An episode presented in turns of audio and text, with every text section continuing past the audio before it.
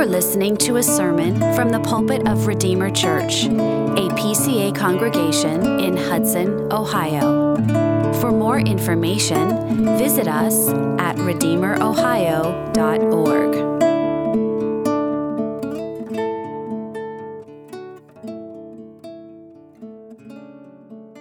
Well, this evening we are in Leviticus chapter 4. So I invite you to turn there if you have copies of the Bible. If you are using the Pew Bibles, you can turn to page 82 and find it there. Leviticus is all about how do we, as sinful people, approach a holy God? How do we not only approach Him, but then how do we commune with Him? What does it look like to know and walk with our God all the days of our lives. And we're in this first part of the book. The first 16 chapters are really dealing with mostly how do we approach a holy God? Because our sin has created a chasm that cannot be overcome by our own efforts. So God alone has provided the means for us to come to Him. And where uh, the book begins with five sacrifices, and tonight we come to the fourth of these five sacrifices. It's called the sin offering. And um, before we read, I just want to sketch out what we will be reading so you can wrap your minds around it a little bit. We're looking at this sin offering, and there's four different main sections of chapter four. We're just going to read the first section that addresses the anointed priests when they sin, what kind of sin offering they have to they have to uh, to present. We're going to be skipping over the section about the whole congregation, but the whole congregation is addressed when they sin, they have to present an offering to the Lord. There's a section when a leader sins, what he has to do. And then there's a section when any one of the common people sins, what they must do. Oh, so we'll just read about the anointed priest as representative, and we'll talk about the details of each one as we get through that. And then we'll skip over to chapter 5, verses 1 through 6, where we'll read about some of these particular sins that you have to bring a sacrifice for. And then we'll, we won't read the rest of that section, verses 7 through 13, that speaks about particular sacrifices, animals and otherwise sacrifices that ought to be brought. We'll speak of those uh, in the sermon as appropriate. So for now, we will read Leviticus chapter 4, verses 1 through 12, and then we'll skip over to read chapter 5, verses 1 through 6. So hear now the word of the Lord. And the Lord spoke to Moses, saying, Speak to the people of Israel, saying, If anyone sins unintentionally in any of the Lord's commandments about things not to be done, and does any one of them, if it is the anointed priest who sins, thus bringing guilt on the people, then he shall offer for the sin that he has committed a bull from the herd without blemish to the Lord for a sin offering. He shall bring the bull to the entrance of the tent of meeting before the Lord and lay his hand on the head of the bull and kill the bull before the Lord. And the anointed priest shall take some of the blood of the bull and bring it into the tent of meeting. And the priest shall dip his finger in the blood and sprinkle part of the blood seven times before the Lord in front of the veil of the sanctuary. And the priest shall put some of the blood on the horns of the altar of fragrant incense before the Lord that is in the tent of meeting. And all the rest of the blood of the bull he shall pour out at the base of the altar of burnt offering, that is at the entrance of the tent of meeting. And all the fat of the bull of the sin offering he shall remove from it, the fat that covers the entrails, and the fat that is on the entrails, and the two kidneys, and the fat that is on them at the loins, and the long lobe of the liver, that he shall remove with the kidneys just as these are taken from the ox of the sacrifice of the peace offerings. And the priest shall burn them on the altar of burnt offering. But the skin of the bull and all its flesh, with all its with its head, its legs, its entrails, and its dung, all the rest of the bull, he shall carry outside the camp to a clean place, to the ash heap, and shall burn it up on a fire of wood. On the ash heap it shall be burned up. And then chapter 5, verses 1 through 6. If anyone sins in that he hears a public adjuration to testify, and though he is a witness, whether he has seen or come to know the matter, yet does not speak, he shall bear his iniquity. Or if anyone touches an unclean thing, whether a carcass of an unclean wild animal, or a carcass of an unclean livestock, or a carcass of an un, of unclean swarming things, and it is hidden from him, and he has become unclean, and he realizes his guilt, or if he touches human uncleanness, of whatever sort the uncleanness may be with, which one becomes unclean, and it is hidden from him when he comes to know it and he realizes his guilt. Or if anyone utters with his lips a rash oath to do evil or to do good, any sorts of rash oath that people swear, and it is hidden from him. When he comes to know it and he realizes his guilt in any of these, when he realizes his, his guilt in any of these and confesses the sin he has committed, he shall bring to the Lord as his compensation for the sin that he has committed a female from the flock, a lamb or a goat for a sin offering, and the priest shall make atonement for him for his sin. The grass withers and the flower fades, but the word of our God stands forever. Amen. When I was a kid, one of my favorite movies was the movie Aladdin. It was a couple years ago. I think maybe a new release came out. I watched it again and I realized how much of the story I did not remember at all from when I was a kid. But the one part I remember as a kid loving about the movie was when Aladdin and his monkey Abu, when they enter into the cave of wonders. So you're there standing on, on, uh, in the desert and you see this rock formation that looks like a tiger. And somehow Aladdin's able to go down into, the, into this cave. From the outside, it's, it's a strange looking rock formation.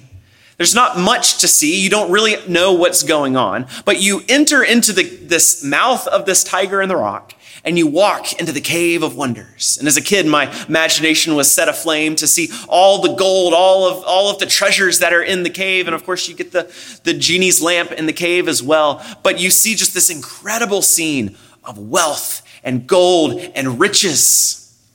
And there's something of that in our passage today, where we might be tempted to walk past a simple rock formation that looks like an animal and keep trucking down the path instead of stopping to, to dive into a text like ours. Scripture is such a beautiful thing because the deeper you go, the more beautiful it becomes, the more riches you un, unfold in it.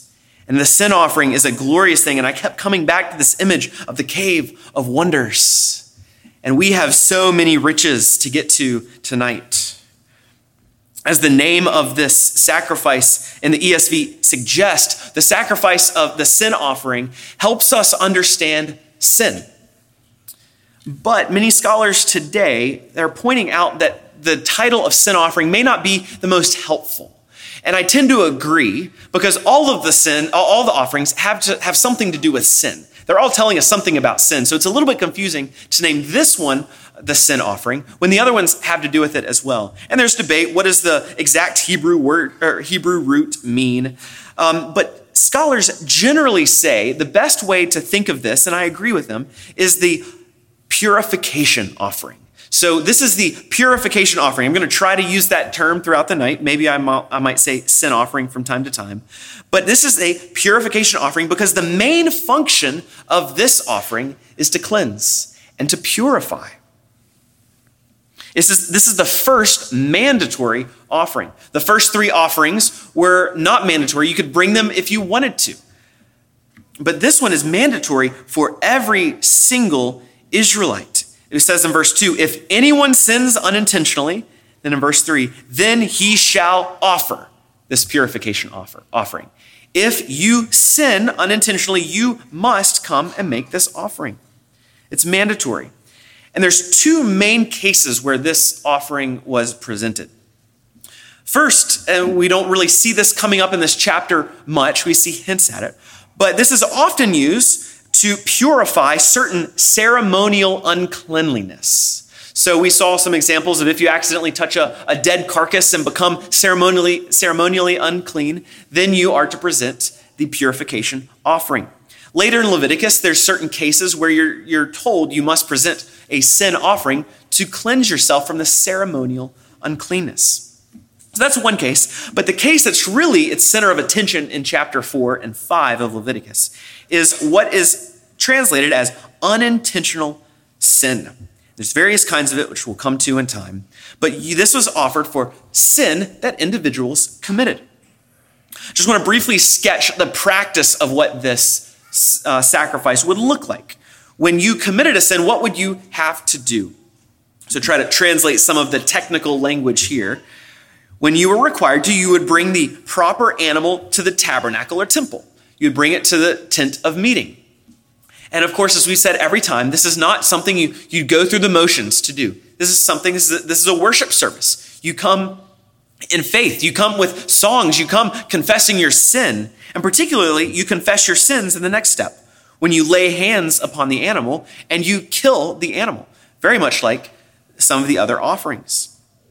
And then once the animal is killed, the priest then steps in and takes the blood from the dead animal and splashes it on various temple furniture. And it disposes the rest of the blood by pouring it out at the base of the altar of burnt offerings, the main altar where the burnt offerings were offered in the courtyard of the temple. And then once the blood was dealt with, then the best parts of the animal, called the fat in the translation, the best parts of the animal was removed to be burnt on the burnt offering. All the fat, the best parts of the animal, were burnt and offered to God as a sacrifice. And this was done exactly the same way the peace offering was done. Some of the meat would then be taken and given to the priests for them personally, um, for their own families and sustenance. But then the remainder of the animal would be taken outside of the camp and would be burned. Um, it would all be burned in one ash heap. And then at the end of all this, there would be this declaration to the offerer that your sins are forgiven. You are atoned for, and your sins are forgiven. And so, as we think about sin and its importance uh, in this offering, we see that sin, no matter how small, renders us guilty and polluted before God.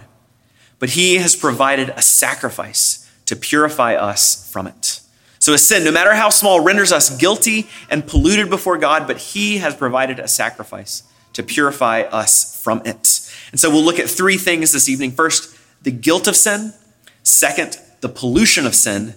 And third, the grace of conviction. Let's first look at the guilt of sin. And this comes into view when we think of sin in a legal sense, a legal sense, a, judicial sense, because sin makes us guilty. And we know this. We all know this, right? But this sacrifice is a sacramental sign and seal, not just of the guilt of sin, of, but of the purging of guilt, of the forgiveness of sins. It talks about these unintentional sins. But what are some of these unintentional sins? What does this mean? Well, I have five different categories of unintentional sins that could be included under that umbrella term. First is a kind of negligence. You unknowingly do an action. So think you're driving down the road and you're in a conversation or you're following uh, the, the car behind you and you begin speeding. Well, you're breaking the law, but you're doing so negligently. You're not intentionally doing that. You're doing it negligently. You're not paying attention. You're unknowingly doing it, but you're still, if the police pulled you over, you would have no defense because you are breaking the law. Second level is mistake. Maybe you think the speed limit's 55, but it's really 45. You're still breaking the law, but this is a level of, this is a, doing so on a mistaken understanding. Or maybe you're at the park and you grab somebody else's backpack and you take it home with you. You don't realize it till you're home. Right? You've by mistake broken the law. Related to this is a third category of unknowingly sinning. Now, I know it's a sin to steal something, but in 1999, I didn't know that Napster was stealing other people's stuff. And so you unknowingly steal other people's stuff and download it on your computer until you realize, oh, this is stealing. This is a violation of God's law. Chapter 5, verse 4 gives an example of uttering rash words, a rash oath or vow that you take. This is the fourth category. And so this is kind of an unthinking response to something that's going on around you. Maybe you unthinkingly respond with anger, maybe words, maybe actions, maybe thoughts. But this rash, quick response, anger, maybe pride or lust, but there's that vis- visceral response that, that leaps out of you, almost like, where did this come from? And that's what's spoken of in chapter 5 these rash words, these quick, sudden actions. But then I also think there's a fifth category, and we'll again circle back to this later. But the fifth category is an inner war that, give, that we give into these sinful desires. In, in the midst of an inner war with sin, we give in to sin. We see this in Romans 7, where Paul writes, For I do not understand my own actions, for I do not do what I want to do, but I do the very thing I hate. For I do not do the good I want, but the evil I do not, what evil I do not want is what I keep on doing. There's a war inside. He wants to do good, but he does evil. He hates evil, but still does it anyway. There's this war, and he loses a battle with war and ends up sinning. So here there's a lack of premeditated, intentional, cold blooded intention. I think we can call this unintentional sin. So all of these from negligence, which we would say is less heinous than these, these higher degree of sins, they are all serious though. And the point of the sacrifice is to remind us that every single sin, no matter how small, no matter how tiny, renders you guilty before God. You are morally responsible for your sin. You are morally culpable for even the smallest sin of negligence. You are all guilty and subject to eternal judgment. There's no small sins exception in a righteous, righteous judge's courtroom. You don't get off the hook for your small sins. And this mandatory sacrifice reminded Israel of that. Every little small sin, you must offer a sacrifice for it. You must be reminded that you are guilty in your sin and you need a sacrifice. And it's a weighty responsibility to, to catalog every one of your sins like this, to remember all of your sins, and then to bring them before the congregation and confess them before them. But I love that the firm, objective pronouncement is always tied to this sacrifice. Your sins are forgiven. Right? The, the purpose of this whole sacrifice is not just to make you sit and wallow in your sins, but it's the, the outcome that's for the people of God, to remind you that your sins are forgiven. You go through this whole process of dividing up the pieces of the inside of the animal and splashing the blood here and there. And the point and the goal of all this is for you to hear you are guilty, but now you're forgiven you stand righteous before God. Leviticus 4:31 in the section speaking to the, the common Israelite says the priest shall make atonement for him and he shall be forgiven. What a joy to be able to walk out of worship with that burden taken off your back. To know walking away from the presence of God that my sins are forgiven. That I saw that animal burned up to represent my sins being purged. But it underscores the necessity of blood to forgive, the necessity of the death of a righteous life, of a pure life. It took the death of this goat or this lamb or this bird that you would be forgiven. It took the life, it was costly, it is bloody. And all of this shows us the seriousness of sin and the preciousness of divine grace. There's a principle here uh, that I want to just address briefly. It's this principle that there is a greater heinousness in sin if you have greater authority.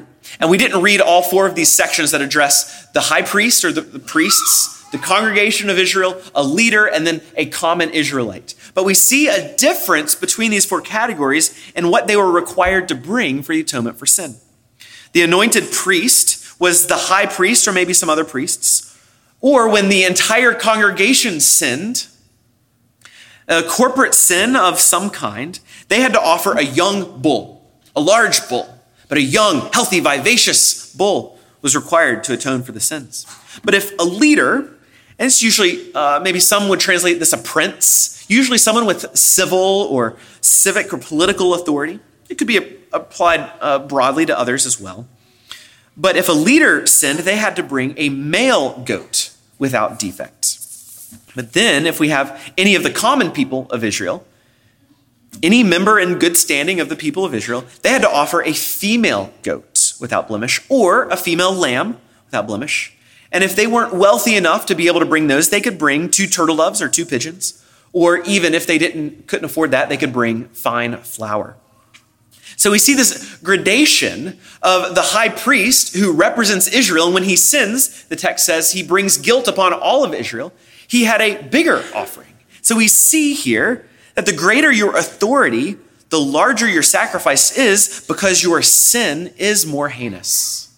It is true that when a leader sins, it is more heinous than when somebody who is not in authority sins. It's an important principle that we glean from our passage. But I think the main take home for us is that we cannot let any sin go unchecked. Even the small sin that we think isn't a big deal. It all needs to be acknowledged and, conf- and confessed to God and to be repented of. That, that little errant thought that you had, that little white lie, a little thing you did that nobody in the world will ever know about. It's not murder, but it's sin. You are guilty before Almighty God for them. And yes, this principle of authority, officers in Christ flock. Your sins are more pungent to God because you are called to be an example to the flock. But though you don't, you don't have to go and sacrifice an animal, though. Why? You have the true ultimate sacrifice for you. You run to Jesus Christ instead. The one who has offered himself as the once for all sacrifice, the eternal sacrifice, as we read earlier. Jesus Christ is your sacrifice. And the smallest of your sins to the very greatest were forgiven by him. So let us grow in seeing and acknowledging our sins, our little sins, because as we understand the greatness of our sin, even in little ways, we grow in appreciating the grace of Jesus Christ. And we can pray like the psalmist in Psalm 139 Search me, O God, and know my heart. Try me and know my thoughts, and see if there be any grievous way in me, and lead me in the way everlasting. We want to know our hearts, to know the sins that even today we are not aware of, that we would grow in our understanding of grace. And as the Israelites left the worship service, they knew they were forgiven. And thus, as you and I, when we, when we leave the sanctuary of God, this is why every single week we confess our sins publicly, we confess our sins privately, but there is the assurance of pardon that your sins are forgiven. What a joy to walk out of worship knowing you are not, you don't stand guilty. You are forgiven. And you don't need to continue to feel the guilt of your sin. You no longer bear it. It has been borne by Christ. So the guilt of sin points us to the depth of our sin, but the glories of Christ. And now let's consider the pollution of sin. And so the pollution of sin, we look at sin from a, a fellowship, a, a relational, a, a, communal aspect, from, from a communal perspective, where sin pollutes and renders us unable to draw near to God, makes us dirty. The sprinkling of blood all through Scripture but we see it a lot here in Leviticus. This sprinkling of blood is something that is symbolizing cleansing and cleaning. Sprinkling blood from a righteous victim cleanses what is being sprinkled upon.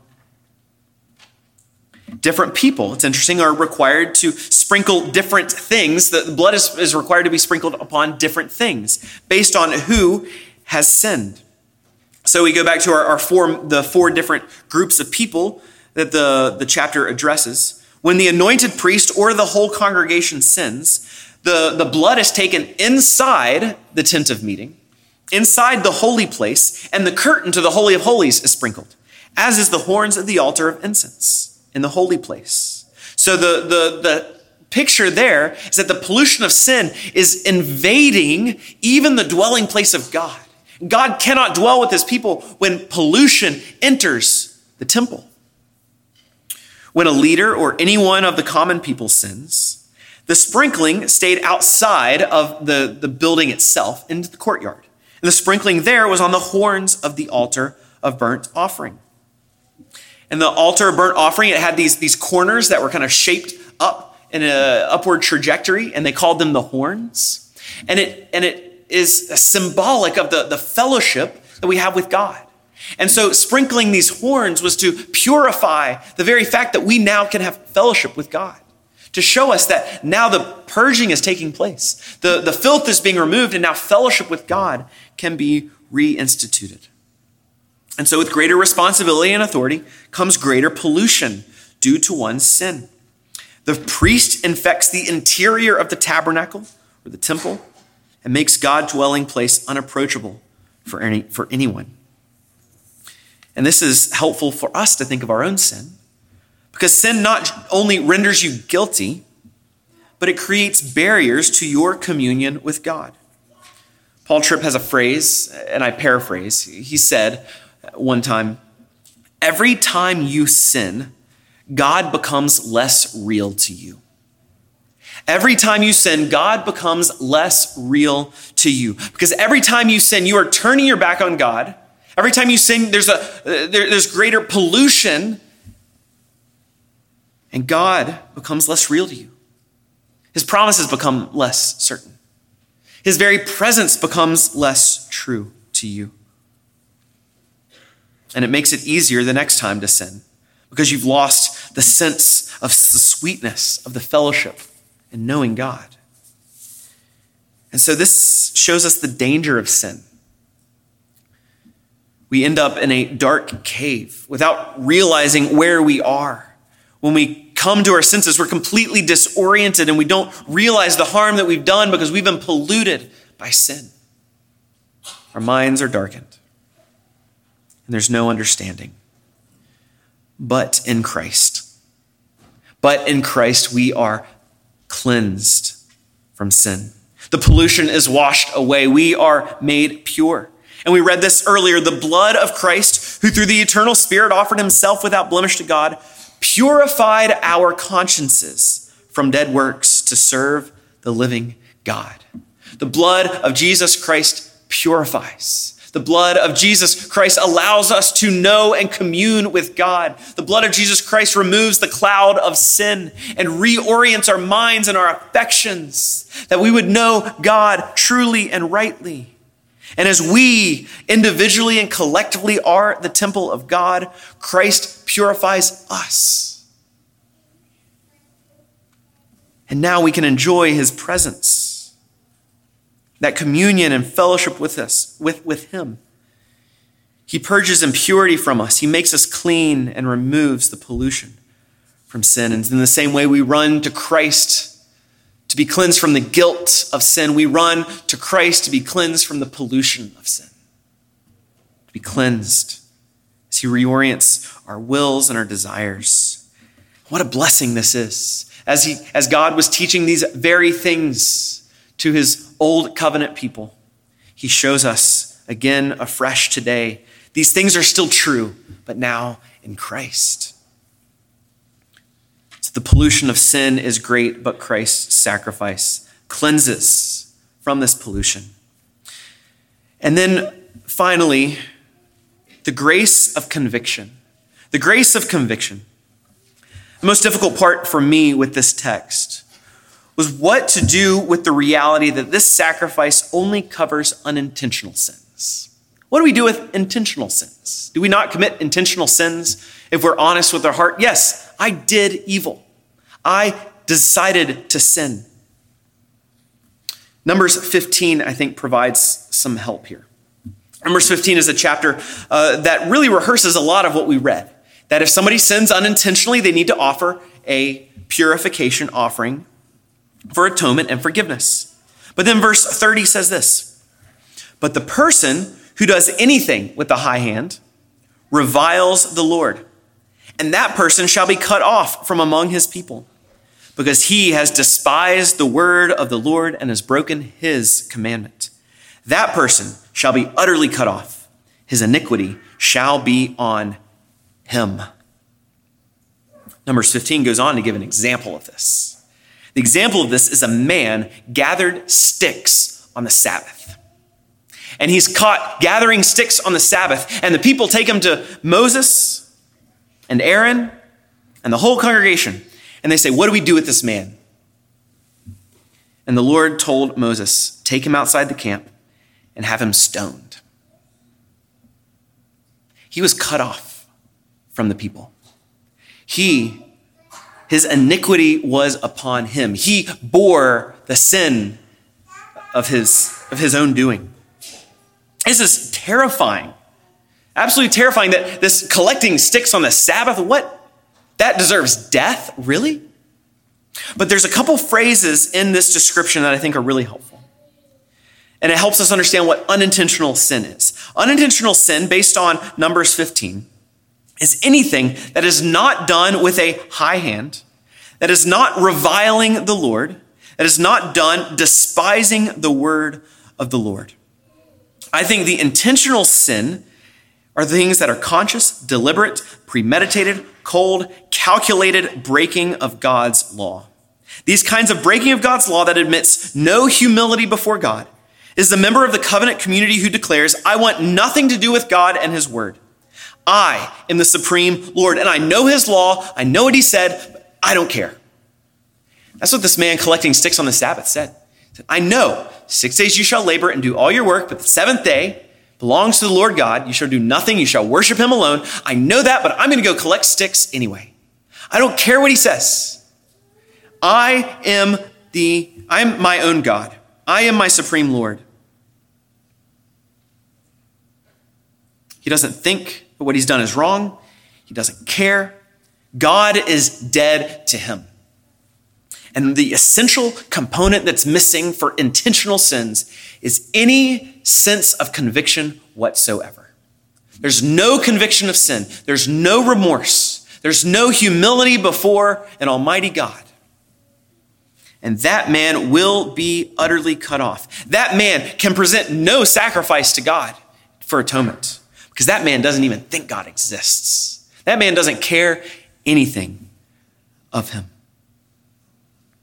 And so, what it seems to me is that within this category of unintentional sins are included all, any who comes in humility and conviction of their sins to repent before a holy God.